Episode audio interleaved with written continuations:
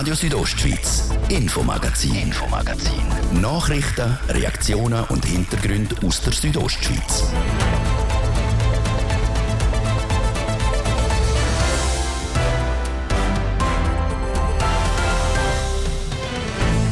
Wenn man sich für das gleiche Geld weniger leisten kann, dann redet man von Inflation. Und genau die ist aktuell so hoch wie seit vierzehn Jahren nicht mehr.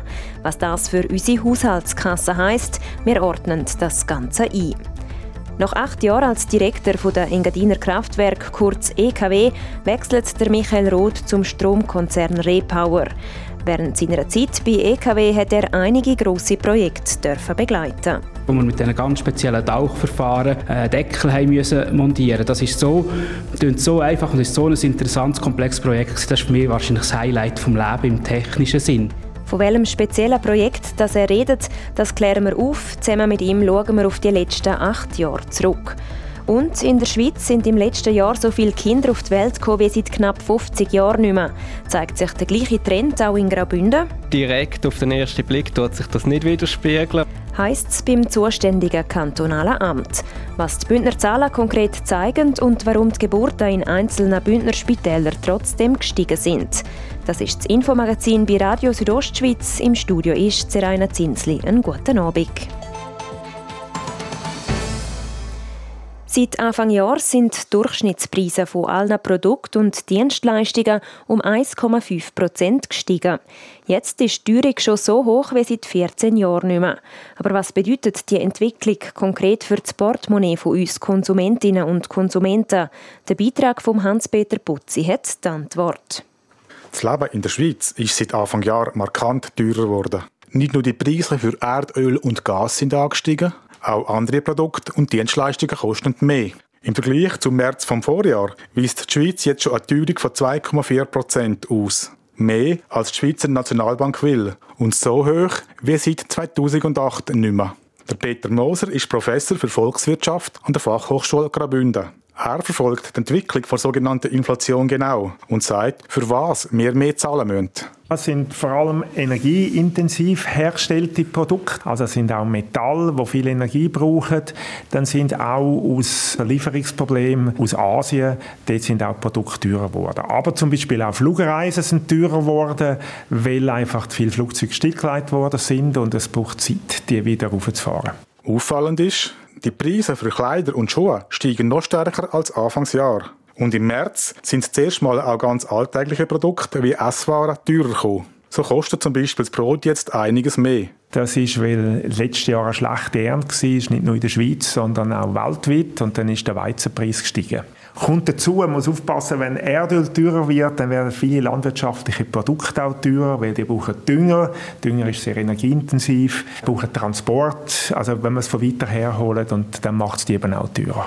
Begründet der Peter Moser. Aber was ist denn der Grund für die steigenden Preise? Primär ist es einmal der rasche Wirtschaftsaufschwung nach der Corona-Pandemie, also vor allem auf den industriellen Teil. Oder? Dann haben wir sehr viel Handel und sehr viele Produkte, die wir kaufen, und die Produktion kommt einfach nicht nach und dann steigen die Preise. Das wird noch ein bisschen verstärkt durch steigende Energiepreise. Schon vor dem Krieg mit der Ukraine sind die Energiepreise gestiegen, weil auch dort die Nachfrage sehr, sehr schnell zugenommen hat. Nur, während die Preise steigen, bleiben die Löhne in der Regel auf dem gleichen Niveau. Unterm Strich wird damit unser realer Verdienst kleiner, wie der Peter Moser weiter sagt. Das heisst, wir können jetzt weniger kaufen als noch im Vorjahr. In Deutschland aber ist die Inflation noch massiv höher.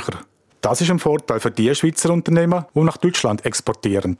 Nochmal der Peter Moser. Wenn wir eine tiefere Inflationsrate haben als Deutschland, dann äh, haben eigentlich unsere Unternehmungen eher einen Vorteil, wenn sie ihre Produkte exportieren, weil die Deutschen ihre Produktpreise erhöhen müssen. Wir spüren es natürlich dann bei den Import. Also wir werden bei den Import müssen mehr zahlen als bisher. Und zum Schluss noch ein paar Tipps von Peter Moser, wie die Haushalte ihre Eigenteuerung tief behalten können. Wenn ein Hauseigentümer eine Wärmepumpe hat und einen Teil vom Strom selber noch produziert auf dem Hausdach, dann ist er von den steigenden Heizölpreisen überhaupt nicht betroffen, mindestens nicht direkt. Äh, wenn er den ÖV benutzt, auch nicht. Oder wenn er ein sparsames oder Elektroauto benutzt, auch nicht. Also von dem her hängt es auch stark natürlich ein bisschen ab, wie jetzt die Haushalte, wie erdölintensiv die Haushalte noch sind. Das ist der Beitrag von Hans-Peter Butzi zu den Auswirkungen der Inflation.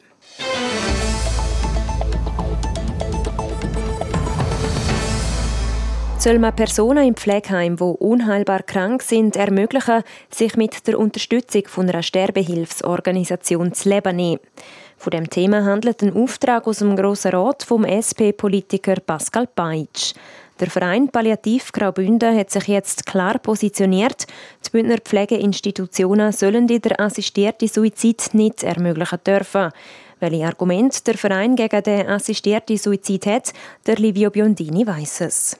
Todkranke und leidende Bewohnerinnen und Bewohner von Pflege- und Altersheimen in Graubünden sollen der assistierte Suizid in Anspruch nehmen dürfen. Das fordert ein Auftrag vom Grossrat Pascale Paitsch. Der S P-Politiker begründet den Vorstoß mit einem Bundesgerichtsurteil, wo einem Menschen das Recht gibt, seinen Willen frei zu bilden und nach dem zu handeln. Assistierter Suizid bedeutet, dass die kranke Person ein tödliches Medikament kriegt und selber einnimmt, um ihr Leiden zu beenden und schmerzfrei sterben zu können. Übernehmen würde das dann eine externe Sterbehilfsinstitution. Der Verein Palliativ Graubünden, der unheilbar kranke Personen betreut und begleitet, bezieht Klarstellung dazu, wie das Vorstandsmitglied Christian Rauch erzählt. Wir glauben, dass es nicht notwendig ist, eine neue Regelung zu finden. Wir denken, dass die jetzige Regelung eigentlich sehr gut ist. Und wir möchten vor allen Dingen nicht, dass Heime und Institutionen verpflichtet werden, die Durchführung von einem assistierten Suizid zulassen zu müssen. Sondern es soll die Freiheit der jeweiligen Institution bleiben, zu sagen, wir wollen das oder wir wollen das nicht. Wenn jemand sich wünsche, bei assistiertem Suizid aus dem Leben zu gehen, müsse zuerst aus medizinischer und ethischer Sicht alles abgeklärt und einem Patienten andere Möglichkeiten aufgezeigt werden, wie zum Beispiel eben Palliative Care oder indirekte Sterbehilfe. Was der Unterschied zu assistiertem Suizid ist, erklärt der Christian Rauch. Beim assistierten Suizid ist es so, dass Sie selber den Suizid durchführen müssen. Es wird Ihnen also nur zum Beispiel das Medikament zur Verfügung gestellt. Sie müssen selber die Selbsttötung durchführen. Bei einer aktiven Sterbehilfe wäre es, dass man Ihnen zum Beispiel ein tödliches Medikament spritzt. Das wäre dann der Unterschied zwischen assistiertem Suizid und der aktiven Sterbehilfe. Passive Sterbehilfe wäre, dass man zum Beispiel eine lebensverlängernde äh, Behandlung abbricht. Oft stecke hinter dem Wunsch zu sterben mehr der Wunsch, nicht mehr leiden zu müssen. Darum müsse ein kompetenz- und empathisches Beratungs- und Begleitungsangebot bestehen, dass die Betroffenen ihre Gesamtsituation wahrnehmen können und ihnen geholfen werden können. Grundsätzlich sei die Palliativ G R nicht gegen den assistierten Suizid, es sei einfach vieles zu beachten, wenn der Wunsch geäussert werde. Also wir verurteilen niemanden, der assistierten Suizid begeht. Wir möchten einfach darauf aufmerksam machen, dass das im familiären Umfeld zum Beispiel zu, ja, zu Konflikten führen kann. Also wenn ein Ehemann im, im Wohnhaus assistierten Suizid begehen will und die Ehefrau dann sagt, ich weiss nicht, wie ich danach in dem Haus soll leben, weil mich das so belastet, dann ist natürlich ein Konflikt um. Also man muss immer beide Seiten sehen, sowohl die des Menschen, der äh, todkrank ist, aber auch die Position seines familiären Umfelds. Wie es jetzt mit dem Vorstoß vom Grossrat Paitsch weitergeht, erzählt der Christian Rauch.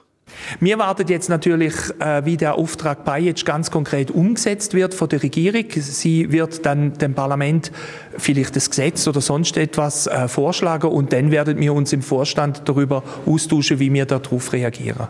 Auf das Bündner Parlament wartet mit dem assistierten Suizid also ein schwieriges Thema.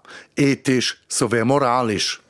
Das ist der Beitrag von Livio Biondini zum Verein Palliativ Graubünden, wo der assistierte Suizid ablehnt.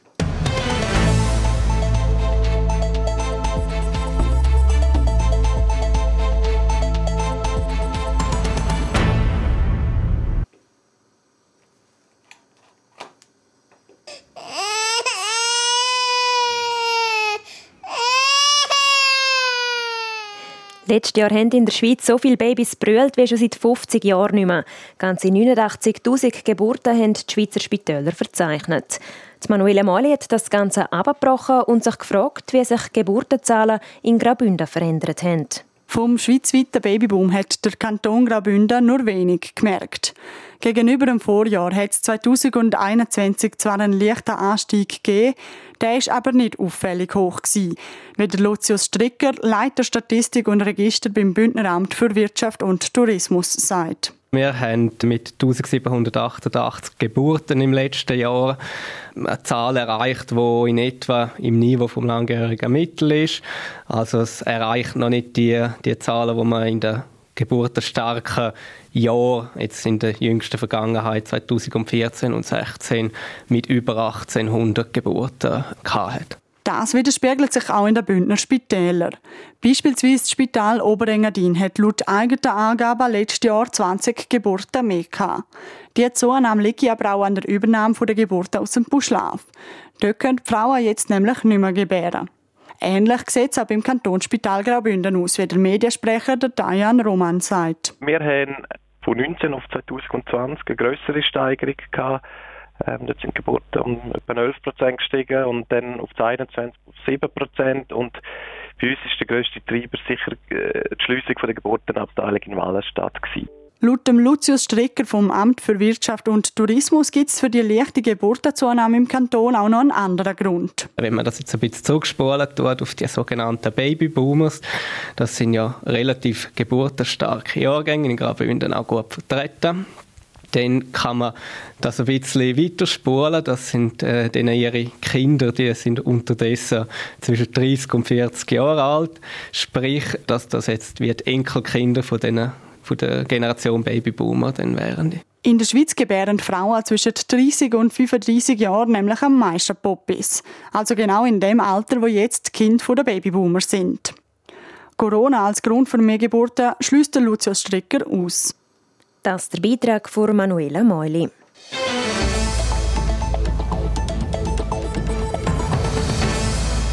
Acht Jahre lang hat der Michael Roth als Direktor der Engadiner Kraftwerke gewirkt.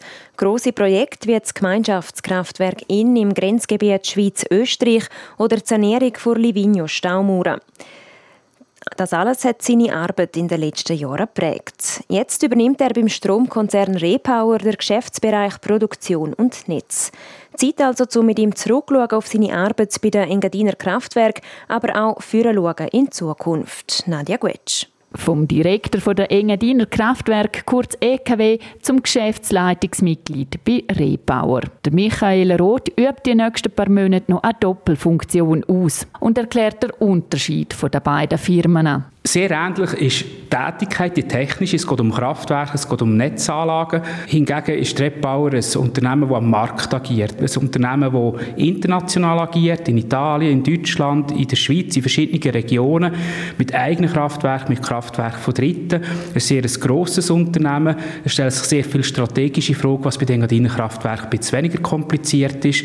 Und das ist der Grund, dass es doch ein bisschen anders wird und mehr Lust hat, um das zu machen. Vom Chef über fünfzig Mitarbeitende wird er zum Geschäftsleitungsmitglied und Vorgesetzten von dreihundert Leuten. Der diplomierte Elektroingenieur ist seit achtzehn Jahren in der Energiebranche tätig und erklärt, was ihn daran fasziniert. Dass so viele Disziplinen miteinander verknüpft sind. Im Technischen die Maschinentechnik, es braucht äh, Bau, also man denkt, eine Staumauer bauen, das hat mit Elektrotechniker gar nichts mehr zu tun. Es braucht auch Geologie dazu.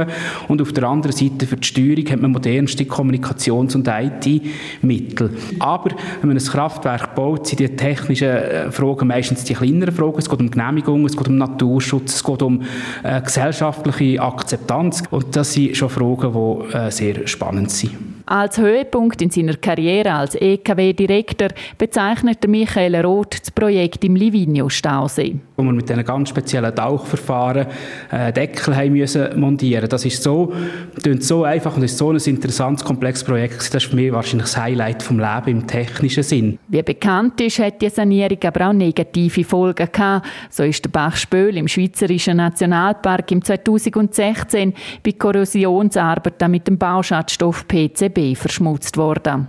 Der Umweltskandal, wo bis heute übrigens darüber gestritten wird, in welchem Umfang der Bach saniert werden soll und wer die Kosten dafür trägt, habe keinen Einfluss auf seine Entscheidung gehabt, die E K W zu verlassen, versicherte Michael Roth. Nein, das ist überhaupt nicht der Fall. Es ist das Gegenteil der Fall.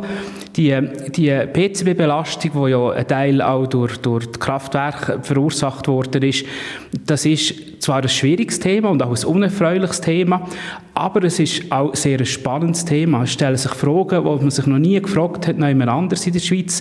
Und das sind sehr, sehr spannende Fragen, wo man unglaublich viel lernen kann. Ich glaube, die ganze Arbeit rund um die P C B-Belastung ist eine Arbeit, die ich sicher werde vermissen werde. Als Geschäftsführer vom Gemeinschaftskraftwerk Inn im Grenzgebiet Schweiz-Österreich, wo ganze vier Jahre später als geplant im Sportherbst in Betrieb soll gehen, kann er ein Mammutprojekt zum Abschluss bringen. Also das ist sicher auch äh, im, im Hinterkopf immer gewesen, dass ich das der schon noch fertig mache und dass das jetzt klappt, ist ein Geschenk. Mit Investitionen von über hundert Millionen Franken gehört die Verkabelung von der Talleitung im Engadin zu den bedeutendsten E K W-Projekten der letzten Jahre.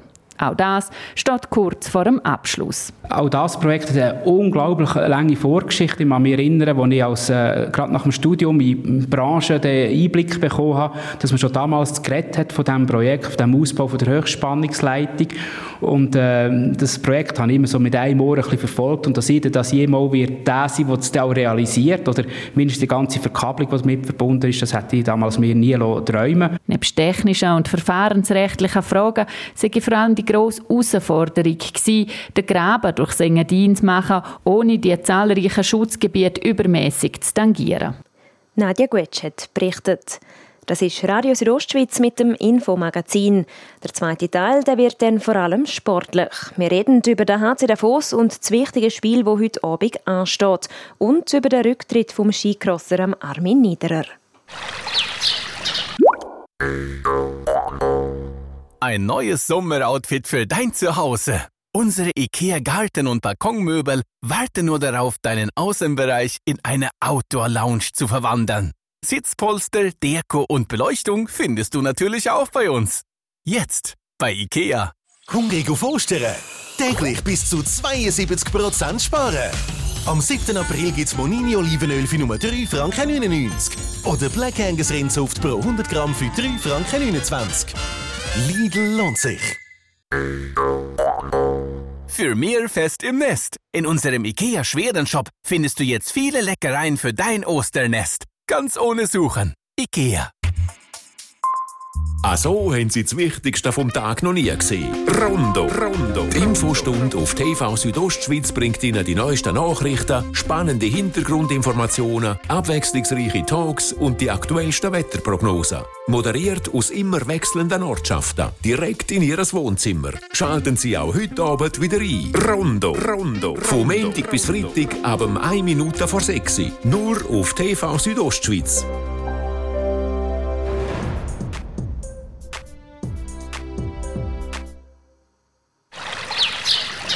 Der Mittwochabend hier bei uns auf Radio Südostschweiz am drei über halb sechs. Wetter präsentiert von ProCar Davos A G. Ihr Händler für die neuesten Subaru-Modelle in der Region Davos. Es gibt jetzt im Laufe des Abends immer mehr Wolken. Hier und dort kann es auch mal kurz nass werden. Das vor allem im Norden. Schneien tut es ab etwa zweitausend Meter. Morgen Donnerstag den ganzen Tag bewölkt.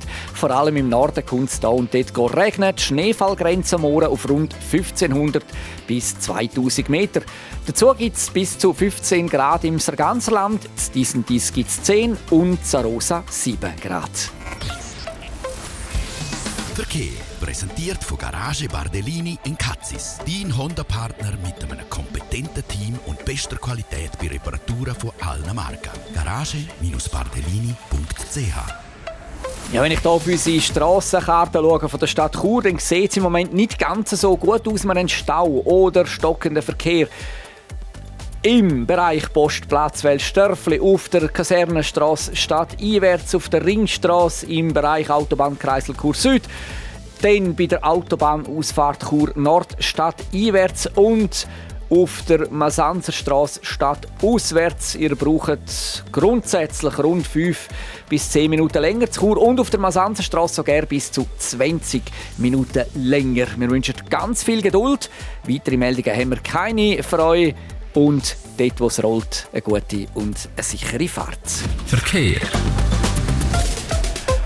Ich gebe zurück in die Redaktion zur Seraina Zinsli. Radio Südostschweiz, Infomagazin. Infomagazin. Nachrichten, Reaktionen und Hintergründe aus der Südostschweiz.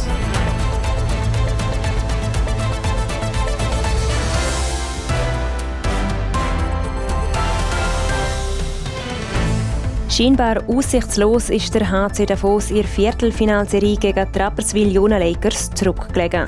null zu drei im Best of Seven. Das haben die Davoser aber zum drei zu drei Ausgleich kehren können. Wir haben jetzt das Spiel sieben, der alles entscheidende Match. Mit unserem Sportchef machen wir einen Ausblick auf das heutige Spiel. Und er ist mehrfacher Skicross-Weltcup-Sieger, der Bündner Armin Niederer. Jetzt beendet er seine Karriere. Es war eine super Zeit und auch eine sehr spannende. Mit ihm schauen wir nochmal zurück auf seine sportlichen Höhepunkte und wir haben nachgefragt, was denn als nächstes ansteht, wenn nicht mehr der Profisport. Der H C Davos hat in der Playoff-Viertelfinalserie null zu drei Rückstand wettgemacht und die Serie ausgeglichen. Und wie? sieben zu drei gegen die Rapperswil-Jona Lakers im letzten Spiel. Bevor der Sportchef der Südostschweiz für uns auf Rapperswil gefahren ist, um das nächste Spiel zu kommentieren, konnte ich mit ihm reden. Und ich wollte von ihm wissen, ob es für den H C D denn überhaupt bessere Voraussetzungen gibt. Ja, vor allem so ein bisschen aus Hockey-Romantiker-Sicht. Da gibt es wirklich eine bessere Ausgangslage. Wir haben jetzt das Spiel sieben.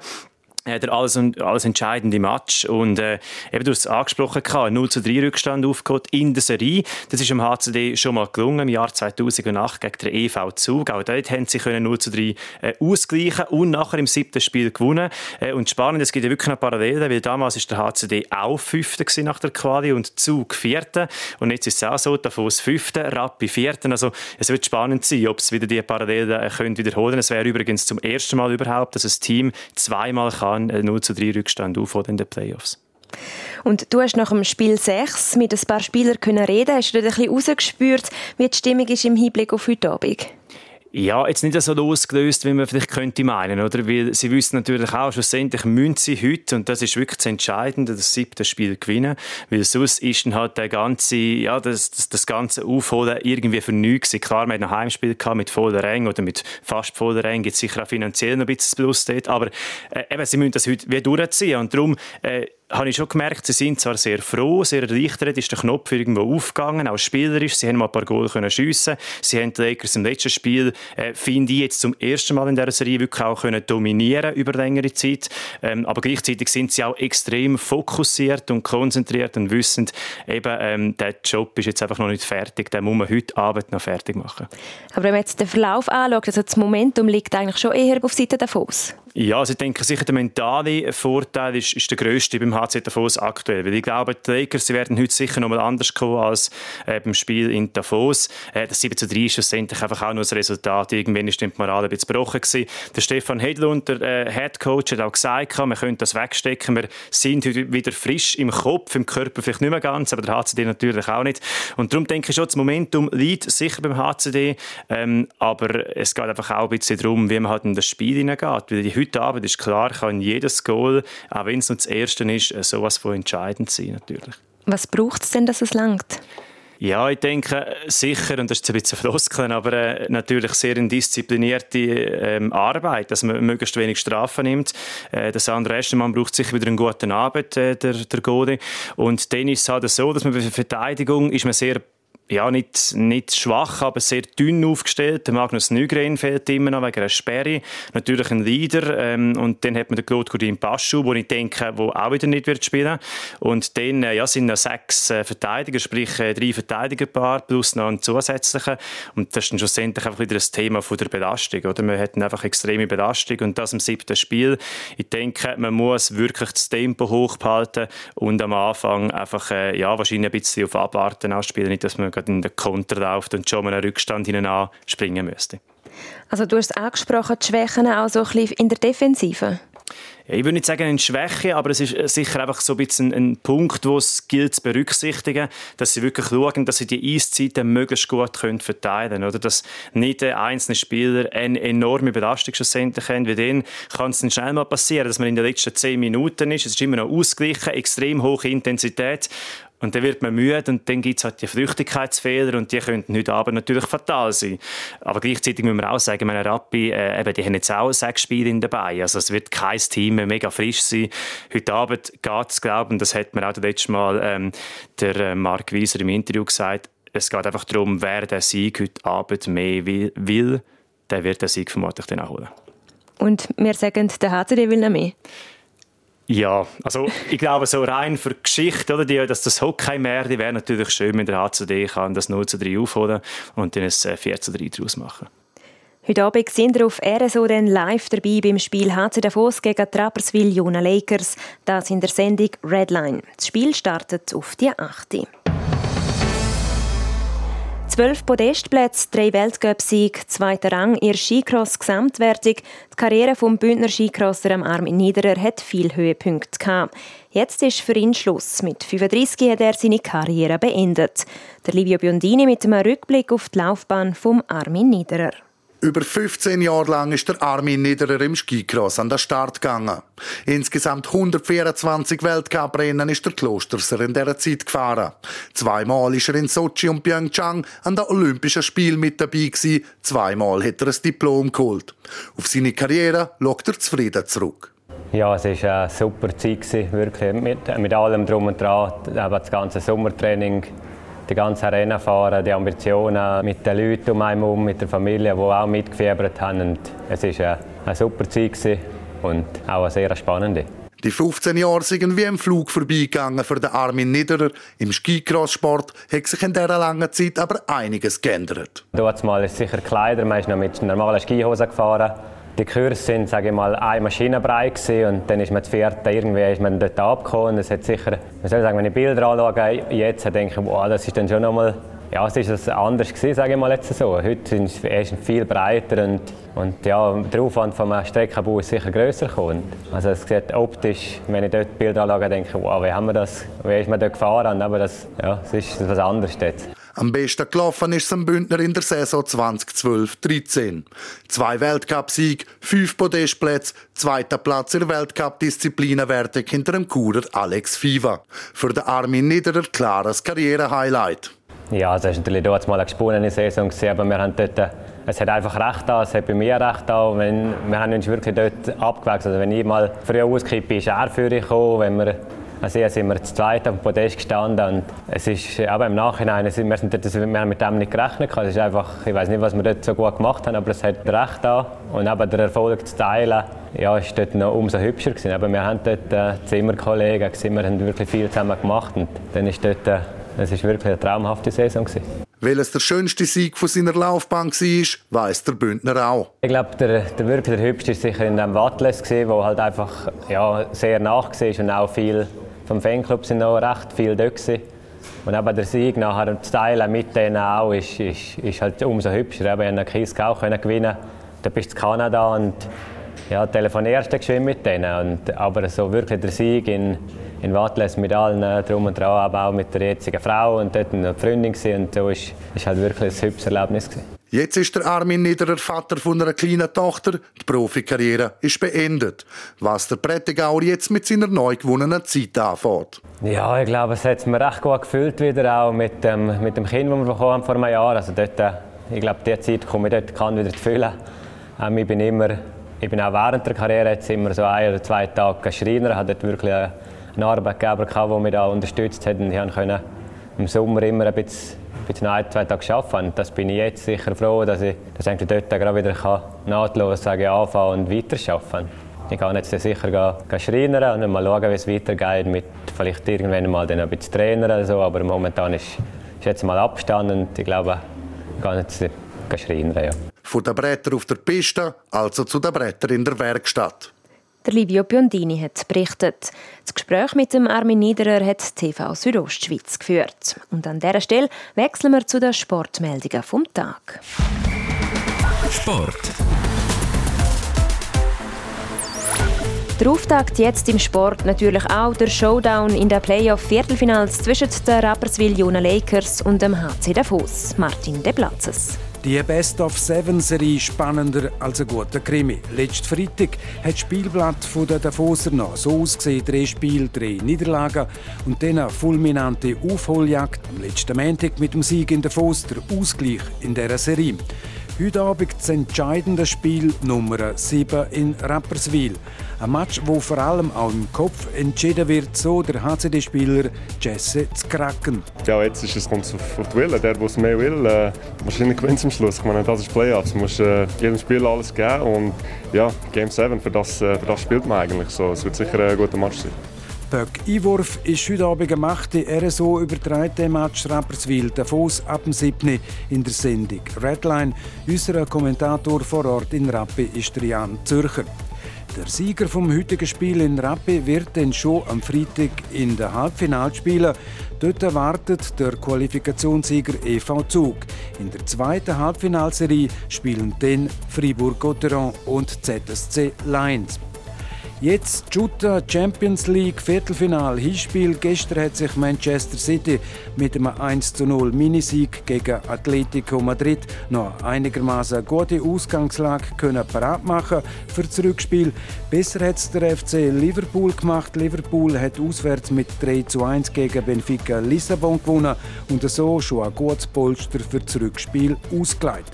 Heute Abend die zwei anderen Matches der Champions League Viertelfinal Hinspiel. F C Chelsea spielt daheim gegen Real Madrid und Villarreal spielt daheim gegen den F C Bayern München. Die zwei Spiele werden heute am neun Uhr am Abend abpfiffen. Die Rückspiele die werden nächste Woche gespielt, am zwölften und am dreizehnten April. Sport. So viel für heute. Das Infomagazin gibt es vom Montag bis Freitag jeden Abend ab dem Viertel ab fünf hier bei Radio Südostschweiz. Auch jederzeit im Internet unter südostschweiz punkt c h slash Sendungen zum Nachhören und auch als Podcast zum Abonnieren. Am Mikrofon war Seraina Zinsli. Danke fürs Zuhören und einen schönen Abend. Radio Südostschweiz, Infomagazin. Infomagazin. Nachrichten, Reaktionen und Hintergründe aus der Südostschweiz.